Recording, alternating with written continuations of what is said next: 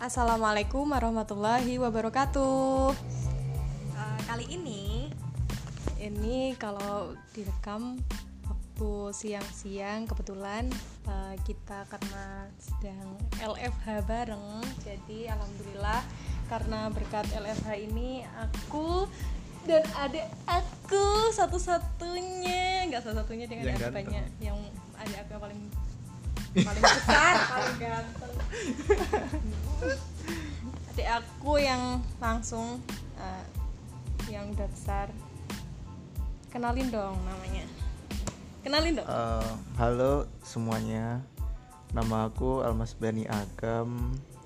Aku eh, adiknya Mbak Azmi yang paling ganteng dan yang paling tua. beda banget ya jadi ceritanya Almas ini eh, dia udah semester 6 semester 6 kan ya Ya mau ketujuh. Nah, terus dia itu masih galau banget. Galau karena sebentar lagi mau skripsi. Terus dia tadi bilang, "Mbak gimana sih skripsi itu?" gitu. Terus dia takut gitu. Terus jadi aku ada eh, bayangan, oh ya, gimana kalau aku mau bagiin eh, ceritaku waktu aku skripsi, tapi aku juga mau bagiin cerita ini ke kalian yang dengerin gitu.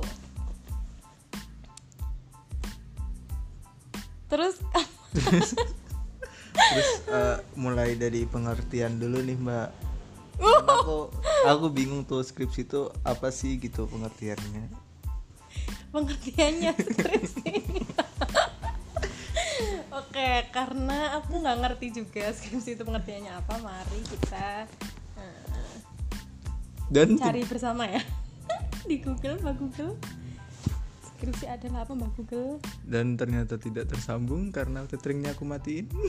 ya, bagus sekali. Oh ya, ini ceritanya eh, kita lagi nggak ada sinyal karena gangguan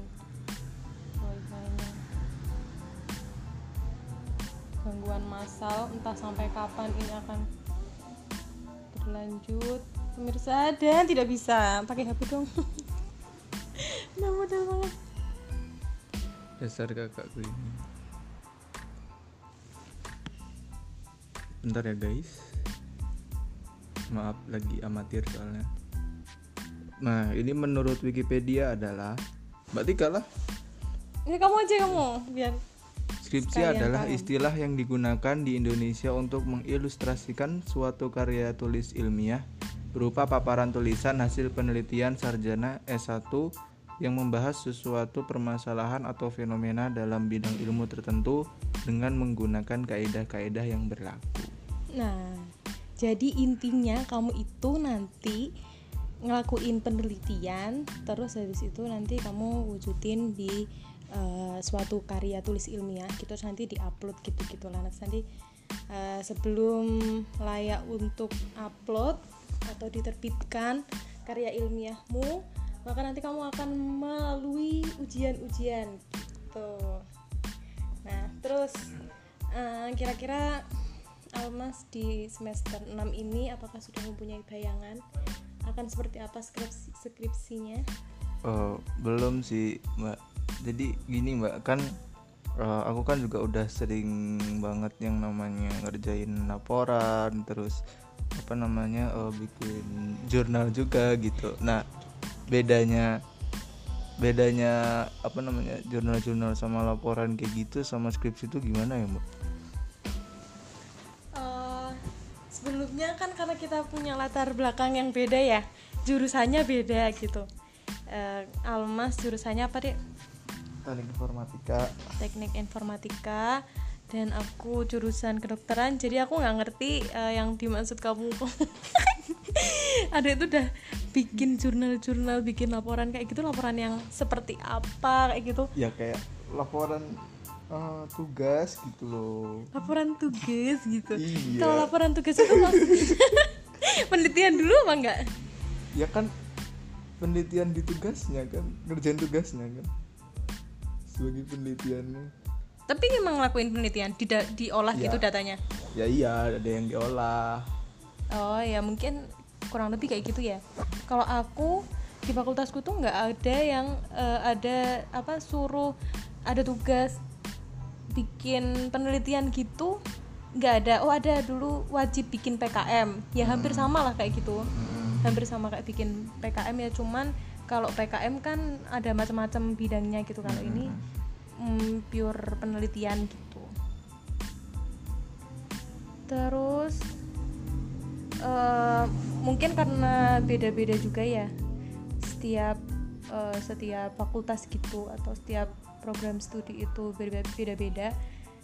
Eh, jadi aku nggak bisa apa namanya eh, ngasih saran gitu eh, ngasih gam- gambaran oh skripsimu tuh yang seperti ini seperti ini harus seperti ini kayak gitu karena karena beda bidang cuman eh, aku mau bagiin kisah aku gitu gimana caranya untuk eh, ngedapetin atau perjalanan aku selama skripsi. Ngono ya dek yo jadi dulu itu aku juga nggak ngerti gimana model skripsi itu kayak gimana? Skripsi itu kayak gimana sih? Skripsi itu kayak eh, apa sih gitu. Terus eh, pertama bagi kamu kamu yang nggak tahu eh, model skripsi itu kayak gimana kayak almas nih sekarang nggak ngerti skripsi itu bentuknya kayak apa sih gitu. Kalau lihat di internet kan eh, kayak mana tadi kamu bilang? Cuma kalau di repository univ tuh biasanya cuma kayak kata pengantar sampul sama kesimpulan doang kan isinya kan nggak dipublish gitu harus punya permission sendiri gitu jadi nggak bisa ngelihat dalam-dalamnya Nah, karena keterbatasan itu, maka dari itu kalau misalkan kamu mau tahu kayak gimana bentuk skripsi, eh, pertama adalah kamu harus ke perpus. Dan perpusnya itu adalah perpus kampusmu sendiri. Terus ada nggak sih perpus di Oh. fakultas gitu? Enggak, maksudnya perpus Oh. fakultas bukan uni. nggak nggak Nggak nggak sih kayaknya sih Nah, kalau di fakultasku itu ada perpusnya sendiri gitu. Terus di perpusku itu sendiri dia nanti ada satu bagian yang itu tuh bener-bener isinya cuma kumpulan dari eh, skripsi-skripsi gitu. Skripsi-skripsi. Nah, terus di situ nanti cari aja ambil aja satu gitu. Terus kamu lihat dibuka oh dibuka-buka buka isinya apa sih? Oh terdiri dari berapa bab? Babnya apa aja? Terus eh, kira-kira eh, apa aja yang dibahas? Kayak gitu. Di skripsi itu. Nah itu nanti kamu bisa punya gambaran di situ. Itu hal hal yang paling mudah yang kamu bisa lihat ya. Kalau misalkan apa eh, mau tanya-tanya sama kak Atingkat sih boleh aja ya. Cuman mungkin nah, kalau aku kakak tanya sama kak tingkat plus sama cari sendiri kayak gitu. Hmm, jadi dari dua sumber gitu ya kak? Iya. Ah, uh, sangat menggelikan. Menggelikan? Terus? Habis itu kan kamu udah tahu tuh Mm-mm. eh, kayak gimana nih gambaran skripsi. Oh kayak gini gambaran skripsi. Nah sekarang Iya. tugasmu adalah me- menentukan judul skripsi. Nah itu nih kak, eh kak, kak sih kak, lucu ih nggak mau lah. Nah gini nih mbak, kalau mau apa, Al- eh, Almas mau tanya, kalau misalkan eh, skripsi itu judulnya itu ditentuin kita tentuin sendiri atau ada arahan dari eh, pembimbing sih biasanya tuh kayak gimana? Nah, itu. Eh, sekali lagi ya guys, ini adalah sesuai dengan pengalaman aku. Eh, mungkin ini ada akan berbeda di setiap fakultas atau di setiap eh, ya kampus masing-masing mesti punya regulasi beda-beda ya. Iya. Kalau aku dulu itu kita ngajuin ngajuin judul. Jadi judul itu dari kita dulu. Mm-mm. Terus habis itu ngajuin judul, tiga judul dengan ngajuin pembimbing kalau dulu aku. Jadi Oh. ngajuin pembimbingnya, pembimbingnya mau siapa gitu. Aku kan dulu pembimbingnya dokter Anika eh, dan memang bener-bener udah ngin- ngincer dokter Anika gitu. Terus jadinya tiga-tiganya dokter itu aku tulis dokter Anika semua, dokter Anika, dokter Anika. dokter Anika semua pokoknya pokoknya aku mau sama dokter Anika terus habis itu eh, apa namanya eh, judulnya juga harus nyebutin tiga gitu terus nanti eh, sama dosen-dosen itu kayak apa diplotin gitu loh kan Hmm. karena kita itu ada yang IKM kesehatan masyarakat ada yang Iya, iya. penelitian eh, farmakologi kayak gitu-gitu jadi nanti sesuai dengan apa judulnya yang kita ajukan terus habis itu disesuaikan dengan do- dosen pembimbingnya ahli di bidang apa kayak gitu karena dokter Anika itu emang eh, spesialisasinya adalah di kesehatan masyarakat.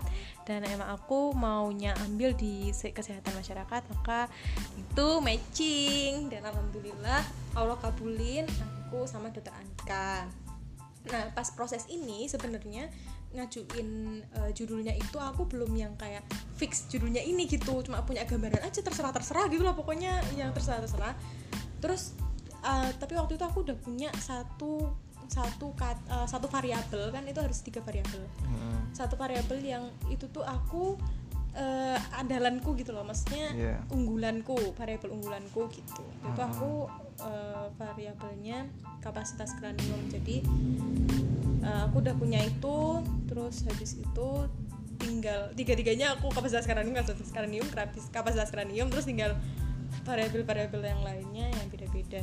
Oh tuh terus nanti kalau udah dapat pembimbing kan dikasih ini nih pembimbing gitu. Eh, apa pengumuman pembimbingnya siapa. Nah baru menghadap sama pembimbing. Nah kamu ngadep pembimbing itu bawa judulmu udah. Judul yang tadi di submit itu atau gimana? Iya boleh boleh judul Atau judul baru atau boleh? judul iya boleh boleh. Judul baru juga boleh kayak gitu. Terus nanti tapi eh, ini tips ya. Jadi kalian kalau misalkan mau ketemu sama dosen kalau misalkan eh, konsul judul gitu ya judulnya adalah konsul judul. Jangan sekali-kali cuma bawa cuma bawa judul doang.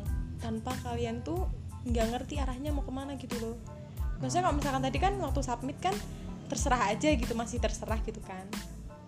Cuman eh, kita mau di bidang apa? Misalkan aku kesehatan masyarakat. Almas udah punya pandangan belum udah punya pandangan belum deh nggak tahu sih.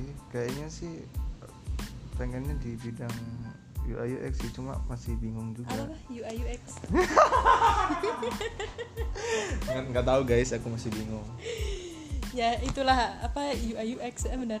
Mm-mm. UI UX UI UX UI UI UX UI UX nah misalkan Amas punya pingin di UI UX nah berarti judulnya itu ya harus harus yang di situ gitu. Cuman kalau misalkan pas submitnya cuman tapi kalau pas ngadepnya itu boleh nggak judul itu? Tapi kamu udah punya gambaran gitu loh kalau yang tadi pas yang pas ngajuin itu walaupun kamu nggak punya gambaran tuh ya bodo amat. Itu kan goalnya adalah mendapatkan dosen pembimbing itu.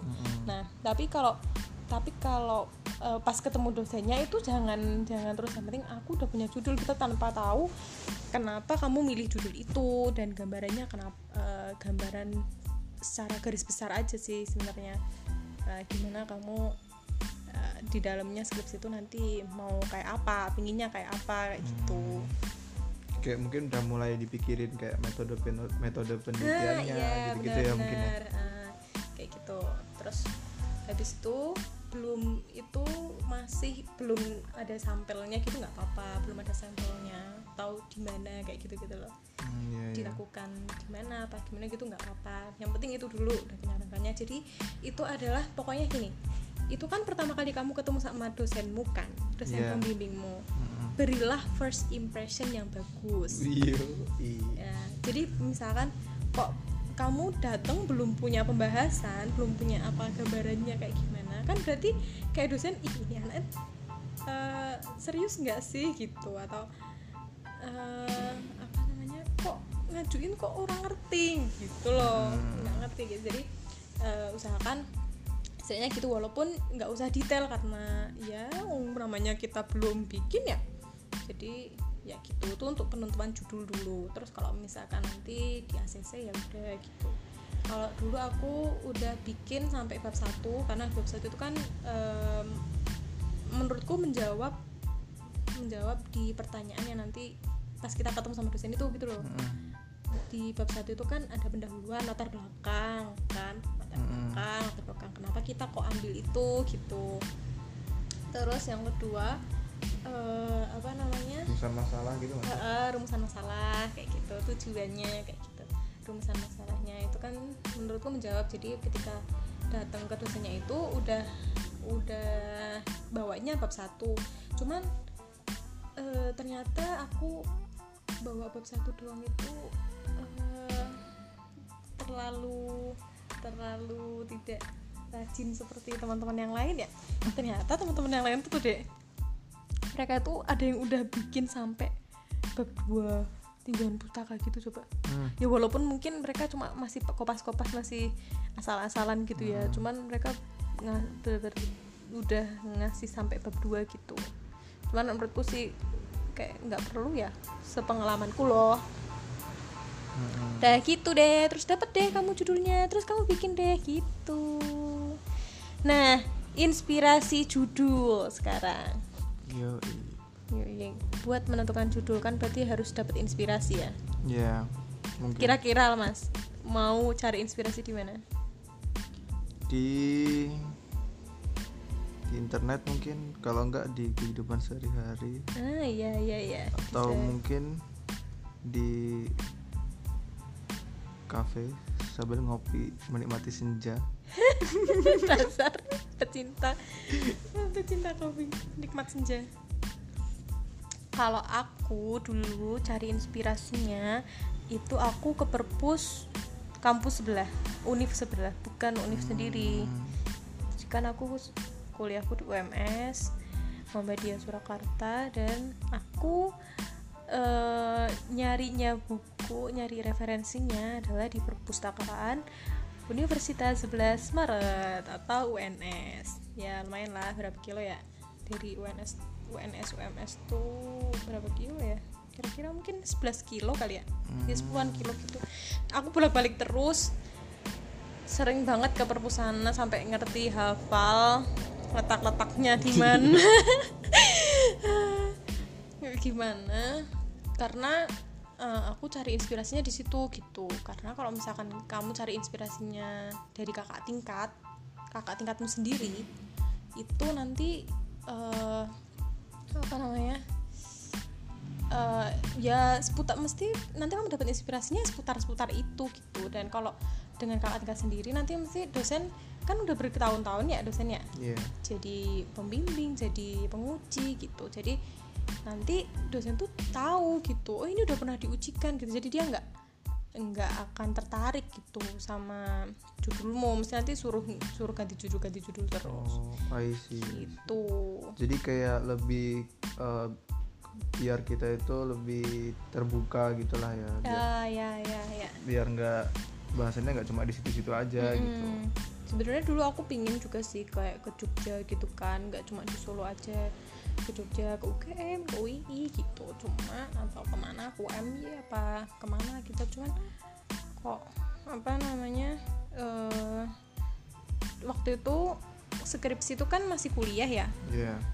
jadi kayak hmm, nggak ada waktunya gitu. Jadi ya udahlah di UNS aja gitu. nah di UNS itu aku dapat pencerahan untuk satu variabel itu variabel utamaku nah terus sempat beberapa kali sih ganti-ganti judul karena tidak setuju ternyata dengan pemaparanku.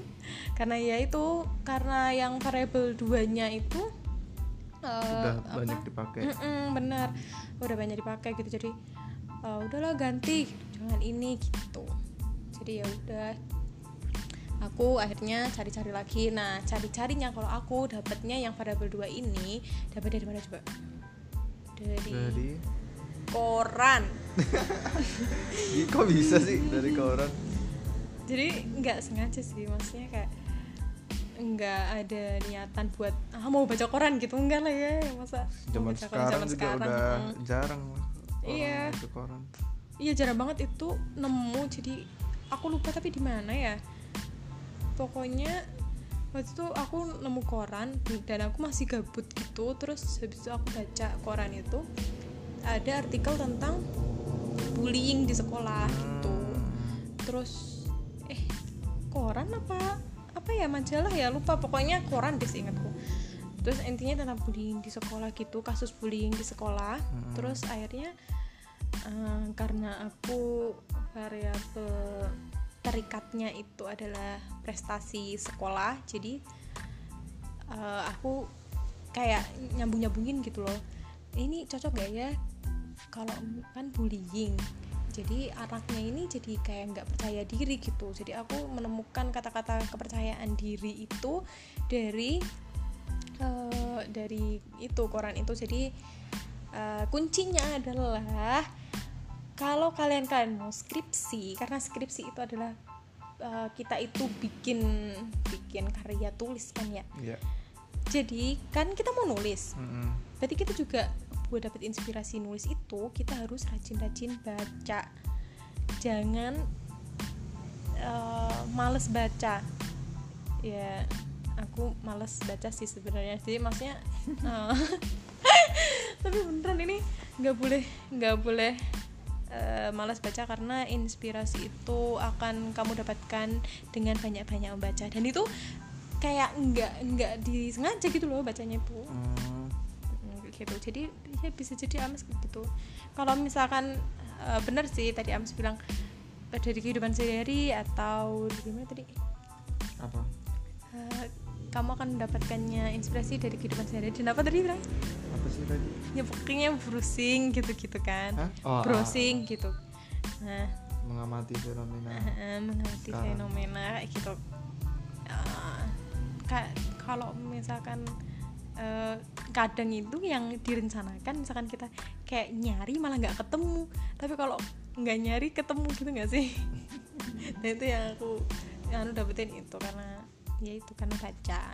Wangsit ya wangsit lah gitulah ya. Terus udah dapet judulnya. Terus habis itu apalagi dong di yang Ya. dibahas?